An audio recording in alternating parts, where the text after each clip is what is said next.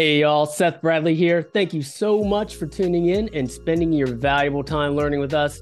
Absolutely appreciate each and every one of you. I've got a small ask. If you'd please just take a few seconds and leave us a rating and review on Apple Podcasts or wherever you're listening from, it goes a long way in landing the best new guests for our show. That's it. Thanks again. Let's go. Today, we have Dr. Giugi Carminati, Esquire, a legal project manager and e discovery attorney. She's a certified legal project manager and a litigator with over a decade of experience, which she uses to bring practical solutions to law firms. She's going to share her story about burnout, how she overcame that, and came up with the incredible idea called the livable law method. She's also an author of a book with the same title. All right, folks, let's jump right in. This is the Passive Income Attorney Podcast, where you'll discover the secrets and strategies of the ultra wealthy on how they build streams of passive income to give them the freedom we all want. Attorney Seth Bradley will help you end the cycle of trading your time for money so you can make money while you sleep. Start living the good life on your own terms. Now, here's your host, Seth Bradley. Giugi, how's it going? Welcome to the show. Thank you. I'm great and I'm so glad to be here. Thank you so much for having me. Happy to have you on. Happy to have you on. Um, let's just dive right in. What's your story? Take it back as far as you like and feel free to brag a little bit. Okay. So I was a litigator for over a decade. And I went from a big firm to a plaintiff's boutique to my own law firm, back to a law firm where I was doing civil rights work, and now to this. Um, I have four kids. Uh, I had the first one in law school, so I was never not a working mom. Um, I'm licensed in California, Colorado, New York, Texas, and DC. I am a recovering workaholic. And I have spent years brutalizing myself to grow my career. And then I burnt out, not once, but twice. And from those burnouts, from those challenges, I developed the livable law method. Love it. Love it. So I'm certainly, you know, on the same page with you. I worked in big law as well. Um, tell me about tell me about working in big law, what you loved about it, what you hated about it.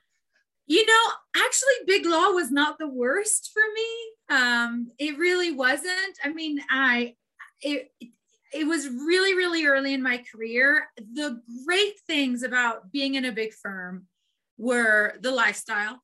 I mean, nothing beats it. It's amazing. Um, there was also the fact that I got to do really challenging, cutting edge, incredible work I was working on cases that were making headlines that everyone was talking about. And that was just fulfilling, right? I mean, it's just satisfying to feel like you're working on something that really matters.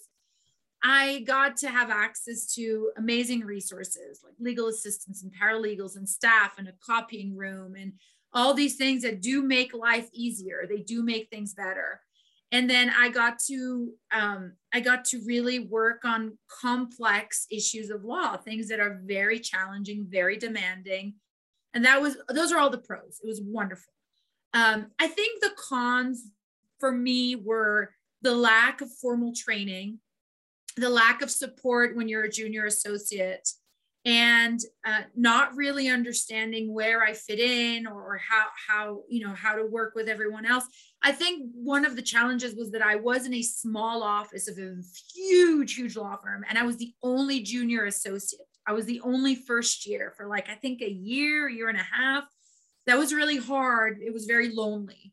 Um, and then uh, so I and I think the the training model was a little brutal um, the feedback was a little delivered in a sense the feedback was a little rough but there wasn't a lot of training to make things happen and i just eventually lucked out i found this amazing senior associate who took me under his wing and taught me everything i know and taught me and he made me the lawyer i am today and like i would not have had a successful career without him so you know that was the pro that i found this gem but it was because everything else was kind of challenging Yeah, yeah. I think a lot of us can relate to all those things that you just talked about. I mean, you love, you know, you love the money, the lifestyle, the things that go along yeah. Working at a big law firm, the prestige that goes along with it, um, just being able to say that I work for X law firm and people are impressed. Um, but then, you know, there are those trade-offs. And, you know, you mentioned some of the, the intricacies of working in a, a, smaller office of a big firm, and that, that can bring up even more challenges, um, especially mm-hmm. as a, as a young associate. What, what did that transition look like for you going from big law to a boutique and then boutique to your own firm? I mean, did you have kind of an epiphany and you're like, I've had it, or like what, what happened there? So interestingly, and looking back, I made I made many wrong decisions. And in fact, what I, you know, it actually helps me now because I teach things and I talk about experience because I have fallen flat on my face and I've made the wrong decision so many times and you learn from that. But it's really painful when you're learning it on your own skin. So, what happened at the big firm was that actually um, there was no longer enough work for my particular group. And um and, and there's nothing wrong with it. It's not a bad thing. It happens. But i actually got depressed because i wasn't working. And i looking back i should have just wrote it out and kept collecting my paycheck and been okay. But i was so worried that i was going to stall because i was right at that point in my career where you're fifth year where either you be you know it's like you're you become the butterfly like you get out of your little cocoon and you become the real lawyer that you're supposed to be or you kind of stall. And i was so terrified of stalling that i left. And then lo and behold 10 weeks later uh, the section got shut down and people got severances that i did not get but so i left and i went to a small boutique and the boutique loved a lot of things about me. It loved the fact that I was high energy. It loved the fact that I get things done no matter what, no matter how. I, I shoot from the hip. I'm a bit of a cowboy. Like, you know, I just roll with the punches. I have the ability to process huge amounts of information. And so that they loved. But the there was zero sense of the fact that human beings have bandwidths. Like if if i could have worked 24 7 365 they would have taken it regardless of the cost to my health and so that was that was the epiphany actually when i got to the end of those two years and i'm like I, first of all, I made a calculation and, and, I, and I talk about this with law students. I'm like, you understand that the more hours you work, the less money you're effectively making per hour, right? Like that's the that's the equation because your salary is what it is. And it was. And I was like, wait a minute. So I started doing the math. I'm like, I'm working for X dollars an hour for this amount of stress and this amount of heartache and this amount of like, and I talk about it. I, I get pretty graphic about the things I was doing to try to keep up. And that that's the thing. At the end of those two years, I was like, epiphany. I'm out. I left with one client. one big retainer, one client who basically saw me through the next year. And then I started my own law firm. And that was the first time that I started feeling like, wait a minute, maybe I can redesign the practice of law. Maybe I can make things livable. And but it took like six more years before I actually came up with a method. Gotcha. You gotcha. Yeah, that that story about what you what when you talk to law students reminds me of that meme where they say like, "Did you know big law associates make less per hour than McDonald's managers or something like that?" Yeah, yeah I mean, just reminds yeah, me. Yeah, if you start doing the math, I was yeah. like, "What?" Uh, you know, I I billed a hundred hours one week. Yeah, and you just and you wear it like a badge of honor too, right? Like you, you do to the bone, and at the same time, you're like proud of it, and it's just so backwards from the way that it should be and the way that real life works. It's it's insane how you get caught up in that life. You do hold it. You do hold it as a badge of honor until it nearly kills you, and that's what happened to me. Like, and then I and then I left, and it was, I think probably a year after I left that I realized, oh I burnt out. Like I I was done. I was toast. And it took probably two years to recover the first time. But I wore it as a badge of honor until yeah, I realized it was hurting me. Yeah, yeah. So, what actually compelled you to develop the livable law method? And we'll dive into what that is and, and write a book about it. Yeah. So, the the moving force was i know why the law is unlivable and i know how to fix it that was really the moment that I thought, oh, I, I have to talk about this. I wrote the book so I could share not only what I know, but also what I've experienced. And I wanted other lawyers struggling with the toxicity of our profession and the way that expresses itself through depression, anxiety. Some lawyers have suicidal ideations. There was a, a survey that came out of New York that 11% of attorneys had had suicidal ideations over the course of their career. And I was looking at all this and I wanted to tell lawyers who are dealing with this you are not alone. You are not the problem. And you can change the practice of law so that it is more livable. And then I got even more fired up when you know I was fumbling in the dark for a long time and then I found legal project management which is the basis of the livable law method. And then I realized not only do I know why the law is unlivable but I know why women leave the law and I know how to fix that. And that was that was really a turning point. I thought oh my goodness we can we there's this ABA report that came out that said law schools have been just as good at producing women attorneys and especially women of color attorneys as law firms have been good at shedding them. I mean, that's pretty damning, you know. And I thought if we could change that, if I could not only reduce burnout, but reduce attrition, especially among women, that that would be game changing. I mean, that would change everything for everyone. And so that's why I wrote the book because I wanted to get that message out. Love it. Love it. So in a nutshell, what is the livable law method? I know you okay. have some principles, but in a nutshell, let's start out with that. So the livable law method is both a philosophy and a system of project management practices and procedures.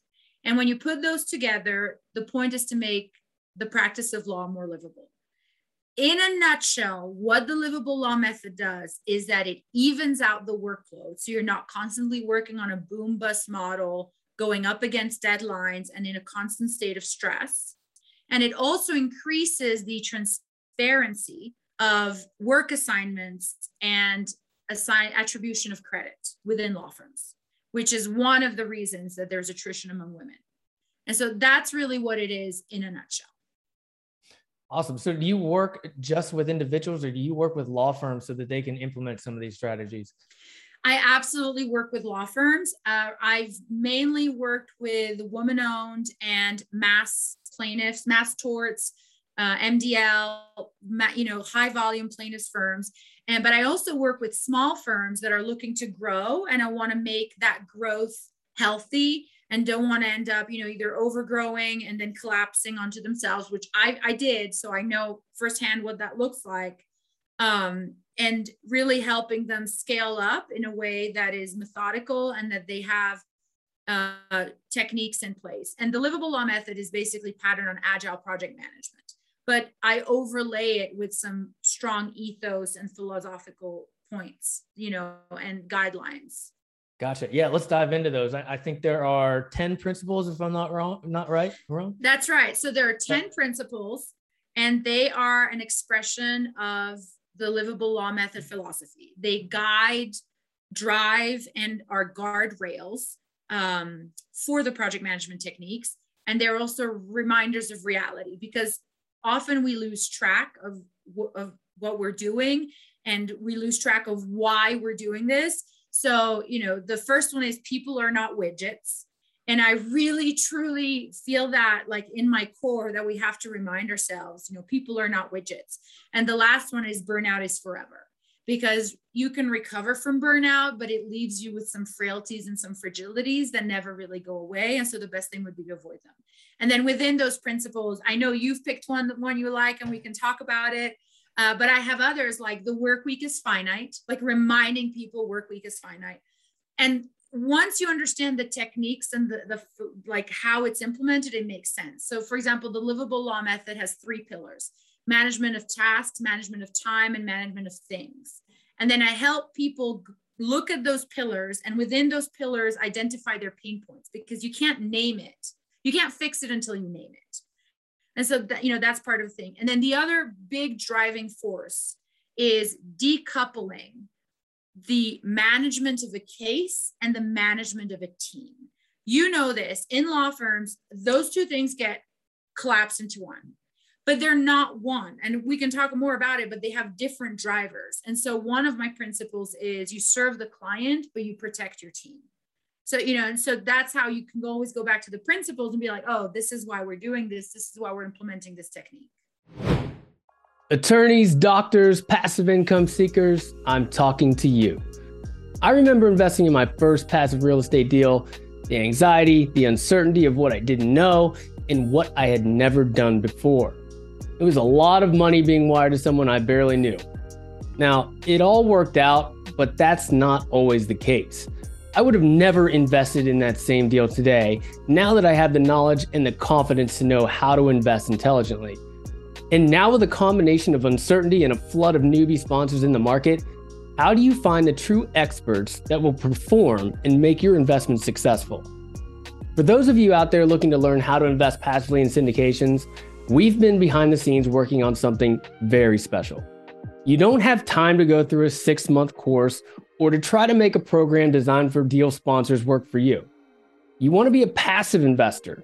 Focus on your career and your family, but add cash flowing, appreciating commercial real estate investments to your portfolio so you can practice when you want to and not because you have to. We've built a powerful passive investor program designed to teach you everything you need to know, but nothing that you don't. It's a four week program, but if you really want to make moves, it can be completed in just a few days with ongoing support as you make your investment decisions. Passive Income Pro is enrolling now with a very limited number of seats for each cohort, so you can get the hands on attention that you need. Go to passiveincomepro.io to learn more. Yeah, love that. Love that. Yeah, sometimes we get lost in, or I felt that way that you know the client is first the client is first you have to keep the client uh, to make the money to be able to pay the employees but at the same time you, your team is important too and the people that you work with and sometimes that falls apart i've seen it fall apart many times where where teams just don't get along you know you resent each other and and that whole dynamic just falls apart and i think that's where a lot of the unhappiness comes from in these big law firms because it comes all it becomes all about the client and the money and nothing else Right. So one big change, one way that what I do is very different from other project management work is that project management is very often centered around better delivery of services, better delivery of work to the client. And my approach is no, no, we're going to take a step back from that because that's what the product owner, that is, you know, in agile speak, that is what the lead partner or lead attorney wants to think about. And that's fine. But what we're going to talk about is better better health better mental health better attribution of credit more balanced workflow within the team that is what i focus on because you have to protect your team because otherwise we see what we see now which is burnout attrition people leave law firms and we're pumping out all these brilliant women attorneys and they're leaving and yeah. I, I know i want to stop that and i would have been one of those people because i for years i tried to leave the law and it wouldn't let me and and ultimately, if it costs the the law firm money too. If you have yes. all this attrition, you have burnout, you have attrition, it costs them a ton of money um, yes. um, to get somebody new in there to fully train them and, and, go through that again. And by the time they're trained, they're they're burnout again and you start over. Yeah, turnover is hugely wasteful. So we should be avoiding that. Yeah. Yeah. Um, let's just pick out a couple of your favorite principles you think are the most important ones and, and kind of dig into those. Well, I'm going to pick the one you talked to me about, which is boundaries, not balance. Sounds good. So I wrote a I wrote a blog article about that um, on my so I have a blog called geeklikeagirl.net uh, and I talk about the fact that for many years I was sold this bill of goods about balancing work with life. And one big realization, right? There's lots of these little aha moments is why am I balancing them? They are in no way as important as each other. Like my life is my life. Like it work is part of it, but they're not two equal parts of my life, right? And so I thought, you know what? We need boundaries. I don't want balance. I want boundaries. And I started implementing those, and that was huge. Like, I don't, I know this is gonna, I mean, people are gonna think you're I'm a heretic, but I don't check my email after 5:30. like i'm done i will see you at 8 30 in the morning like if you need if you have an emergency proceed to your nearest emergency room. Like it's not my job right? So that's kind of the thing boundaries not balance. When i get calls when i'm on vacation you are going straight to voicemail. Like i am not working um, because i get paid for my labor. You don't pay me for my life. You pay me for my labor and there are hours within which i give you my labor. I sell you my labor. Don't give it so that one was a huge one. Like boundaries not balanced to me was a huge one. The work week is finite is a really challenging one for managing attorneys. Super challenging. Um, and uh, another one that I like to talk about is uh, legal tech without a plan is not a solution. So sometimes there's this idea that legal tech is a panacea and it will solve problems. You can just buy a new piece of software. But if you don't have a plan to implement it, if you don't have a plan for how your staff is going to use it that is standardized, then you're going nowhere. Last week I was in New York and a, a, an attorney, she's a woman attorney who owns a law firm. She said, Oh, yeah, yeah, I'm, I'm about to hire someone, but I use X. She uses a, a certain suite. And so it's fine. And I'm like, Well, okay. I'm like, Well, okay, but um, you still may want project management. Like, well, no, because I have this software. I'm like, yes, but not everybody uses software in the same way. So when you hire someone, they have to use it the same way you use it. And you're assuming that they do and they don't. And then it started clicking. You could see, like, oh, I'm like, yeah, you need rules and regulations about how this software is going to be used because you need a plan. Otherwise, you're just wasting your money. So that one is one that I, I have to talk to, you know, law firm owners. I'm like, well, I have this software. I'm like, great, but how are you using it? And then it's like, oh, I hadn't thought of that. I'm like, okay. Yeah. Um, yeah. You know, yeah, I, and not back to the boundaries not balanced. I love that the you know life versus work they're not equals. I don't think I've heard anyone say that or put it that way. But when you think about it, you're like, yeah, like you think about balance, like oh, you've got work and you've got to balance it with life. It's like why are those two things equals? They're not. They're they're not at all. So I uh, agree. They're not at all. they're not at all. I mean, things that are equal are eating, drinking, sleep, those are equal with each other. but work and life, no, not at all. Yeah. Yeah. And, and I love the boundaries part too, because it's like, you know, if, if you try to keep that equilibrium, whatever, you know, you're balancing, it's hard to do that. And you can't give your full self to either side of that balance beam. You've got to be all in for whatever you're focused on at the time and then run back over the other side of the fulcrum and focus on that. So that I, I think that's really important to distinguish that. Absolutely. Being present is a huge part of being able to recharge. If you can't fully be present in moments, that's actually part of what exhausts us. Yeah, absolutely. Um, what are some of the biggest pain points you're seeing from your clients? You know, when they have all these issues that come up, what, what are some of those issues and, you know, what, what are some of the principles that you apply to those, those issues to solve the problems? So a lot of pain points, they're actually very similar a pain the way it's the way they express them right? One of them is that they're being pulled in a million directions at once right? Um, and that means that their attention is needed everywhere all the time in all ways. So that's a huge pain point. Another one is a lack of situational awareness which creates stress because they're not sure if work is being done or how it's being done or and how it's being delivered. And that's a huge pain point because it creates this this background noise of stress that is basically, you know, exhausting. It's just exhausting for the mind. Um, I think another one is um, when the, the fact that in law firms, we are very disorganized in the way we assign and track tasks. That's a big one. So tasks get assigned. You, have you know this in emails. Like somebody just sends you an email, and so you can have ten people send you twenty emails, all with tasks, with which may or may not have deadlines, which may or may not have a timeline of how long you're supposed to do, and none of them take into consideration that the work week is finite, because you know it is. Yeah. So that is that is a big pain point. So taming. So that goes immediately to management of tasks do we have a centralized task management system? How is it updated? Are you communicating through your task management system? So that's a big one. The other one is um, being pulled in a million directions is when there's not where you don't have systems in place because if you had systems in place then you would know you would have a, a peace of mind you're like oh no no that i can park that idea because things are progressing along along the process and i know how that process works and i know what's happening and then a big one frankly is the fact that law firms we go from deadline to deadline. And i mean can you imagine like we're just careening into those deadlines like 11 59 p.m filings. And so one big thing that i hammer on is internal deadlines and the internal deadline is a hard hard deadline and it is five days out from your actual external deadline.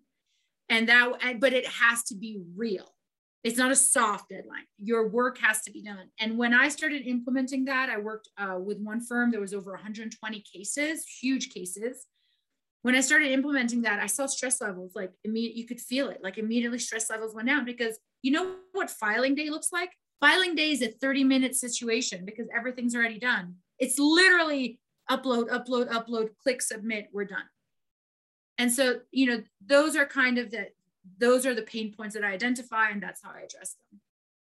Love that. Love that. Yeah, I'm just thinking back back to working at big law firms and all that. You know, it's just the it's the timing and the pressure, right? There's there's the unknown of when this is due, who it's due to, you know, how many different bosses you have that are giving you all these different things to mm-hmm. tasks mm-hmm. to accomplish. It, it's the time crunch and the the finite work week that that puts the stressor on everything.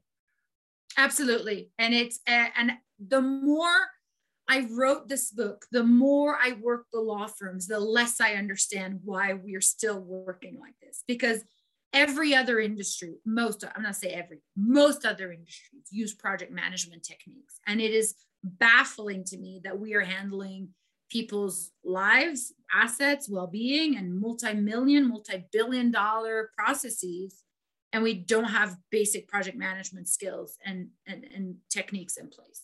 Yeah. Why, why do you think that is? I mean, I know that the legal profession is just slow moving in general and hard to adopt new things and technology and everything. It's just very slow moving, kind of like the real estate world. It's very slow moving as well. People are very reluctant to, to adopt new policies and procedures. Why, why do you think the legal field is like that? So I will tell you, um, there uh, actually, there's, um, uh, it's a, Mr. Richard, he wrote an article called Herding Cats, the Lawyer Personality Reveal. And it's a really old article, but basically he used the Caliper profile to look at what lawyers behave like.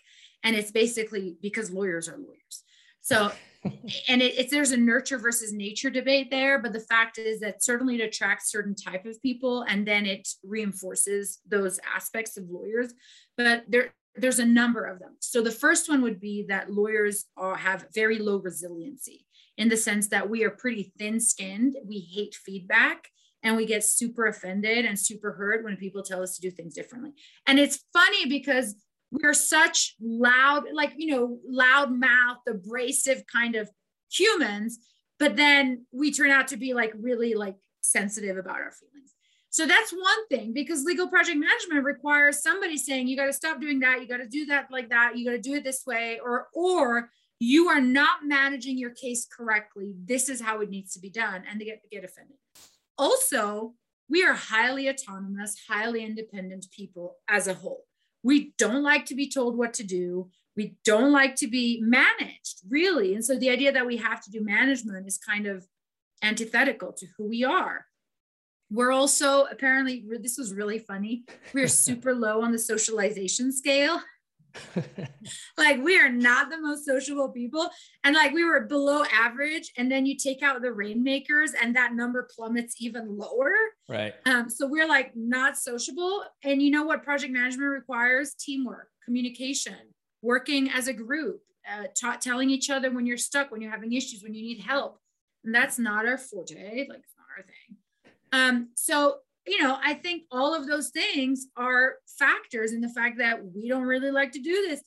And then honestly, there's also, I talk about this, there's this like, we're egomaniacs. I mean, we really are. We leave law school. Nobody teaches us how to manage anything, but somehow we know how to manage. We not only do we know how to manage a case, we also know how to manage people, things that take whole courses to learn we are anointed with that knowledge with the JD. And, and so, you know, that's kind of part of the issue. Like we think we know more than we do.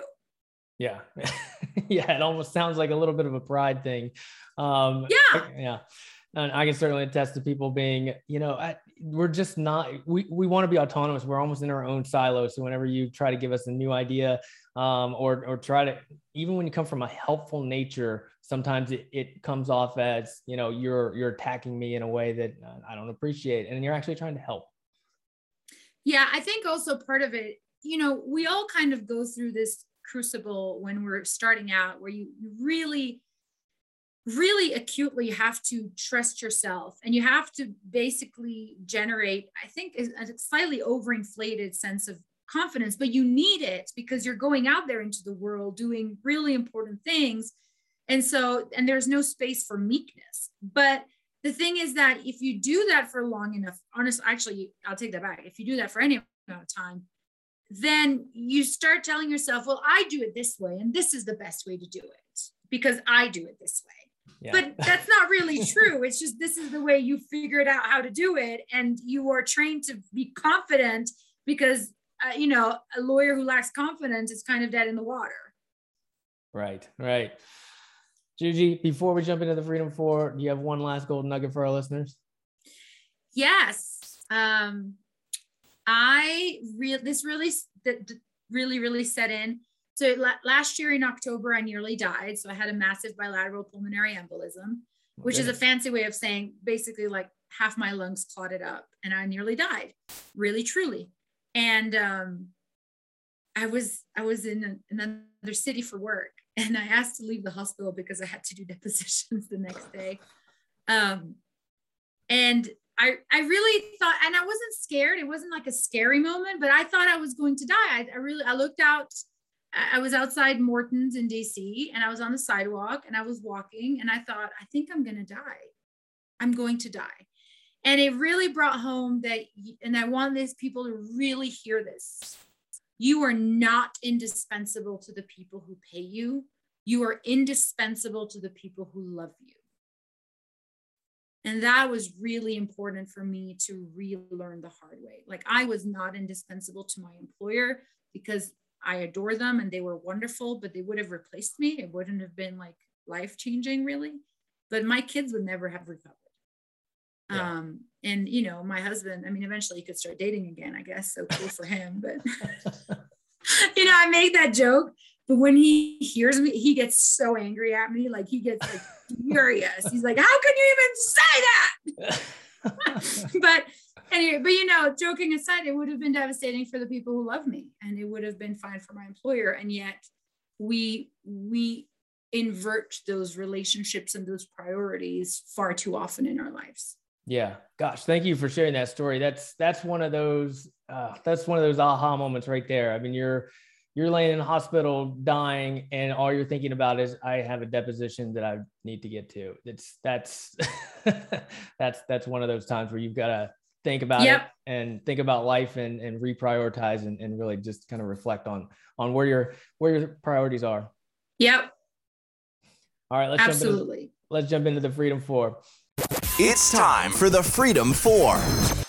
What's the best thing you do to keep your mind and body healthy I stay engaged in learning and semi professional activities that have nothing to do with the law. And so, in my case, I'm currently taking uh, college classes in molecular, cellular, and developmental biology, and I teach scuba diving. Wow, that, that's diverse right there. Love it. Yeah. Love it. With all your success, what is one limiting belief that you've crushed along the way, and how did you get past it? That having a career was the same thing as being successful. Uh, I went into a big law firm thinking that success was going to be becoming a partner at a big firm. And that's absolutely not true. That, that is absolutely not true. Um, events and circumstances took me away from it. Um, and it took me away from what I would have viewed as a career. And at first, I fought that and I thought it was something that made me a failure and I regretted it. And then I realized that it freed me because it freed me to have multiple income streams. It freed me to create my own law firm with my own idea of what worked and what didn't.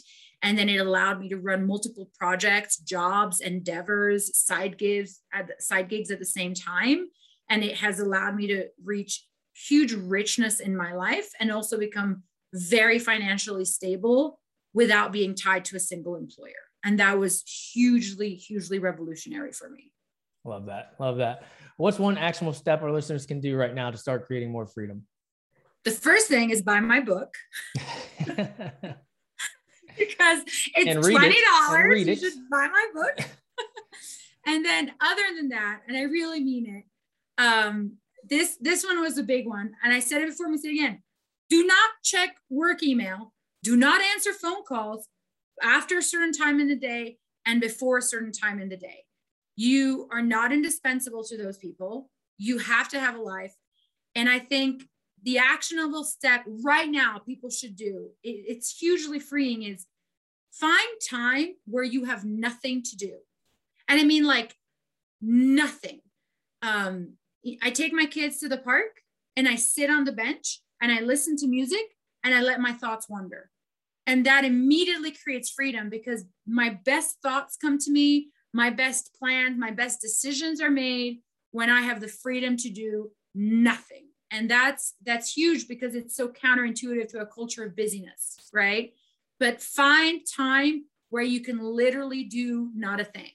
And that that's hugely freeing. Yeah, that's so important. That's where the greatest ideas are born. Whenever you're slowing down and you just have time to think, um, you're not worrying about uh, where your kids are at or you know your your next deposition. You just have some time to think, whether that's meditating or just sitting in silence. Um, that's where those great ideas are born, and that's where you kind of figure out who you really are. Absolutely, totally. Last but not least, how has passive income and becoming an entrepreneur made your life better? Freedom. Freedom to be creative, freedom to take risks. That's a big one. Freedom to structure my life around the things that bring me joy. And I know, I know it's going to sound antithetical. I get it. But I found the things that bring me joy, and passive income allows me to structure around the thing that brings me joy. And the thing that brings me joy is that I pick up my kids from school every day and I get to listen to their chatter and their banter in the car. And then when we get home, I I literally I cook for dinner for them most nights and we have dinner together and then they go to bed. That rhythm, those ceremonies in my life bring me a lot of joy.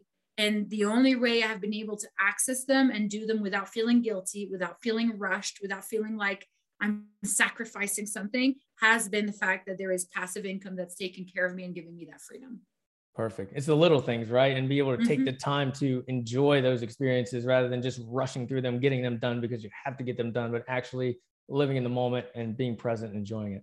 That's it. I, that's 100%. That's exactly right. There, there, it is, it is such a precious moment, those 30 minutes, because they're still live and they want to tell you about it. And then when they get home, they get quiet because they're tired. But hearing those little chatters in the back, it's wonderful. Awesome. Awesome. Giugi, where can our listeners find out more about you? So they can check out my website, livablelaw.com. And then uh, they can also check out my blog, which is geeklikeagirl.net. Awesome. Awesome. Thanks for coming on the show. Really appreciate it. I am so grateful that you had me on here today. This was wonderful conversation, and it's always nice to see a survivor of big law firm life doing something wonderful and fulfilling and useful and productive. So, thank you so much for having me today. Thank you. Thank you. Dr. Giugi. All right, bringing the heat. Uh, go check out the livable law method. I'll drop her website and her materials and a link to her book in the show notes for this week. And look, with all the volatility in the stock market. I'm sure you've considered investing in real estate and you've heard me talk about it a lot on this podcast. But if you're really unsure about how to get started, how to invest passively, or even asking the question, what really is a real estate syndication? Well, I've got something for you. I've been working on this for over a year. It's called Passive Income Pro. It's a four week program guaranteed to give you the knowledge and the confidence that you need to invest in your first or your next passive real estate deal. Go to passiveincomepro.io to get started. All right, kids, as always, enjoy the journey. Thank you for listening to the Passive Income Attorney Podcast with Seth Bradley. Do you want more ideas on how to generate multiple streams of passive income? Then jump over to passiveincomeattorney.com for show notes and resources. Then apply for the private Facebook community by searching for the Passive Income Attorney on Facebook. And we'll see you on the next episode.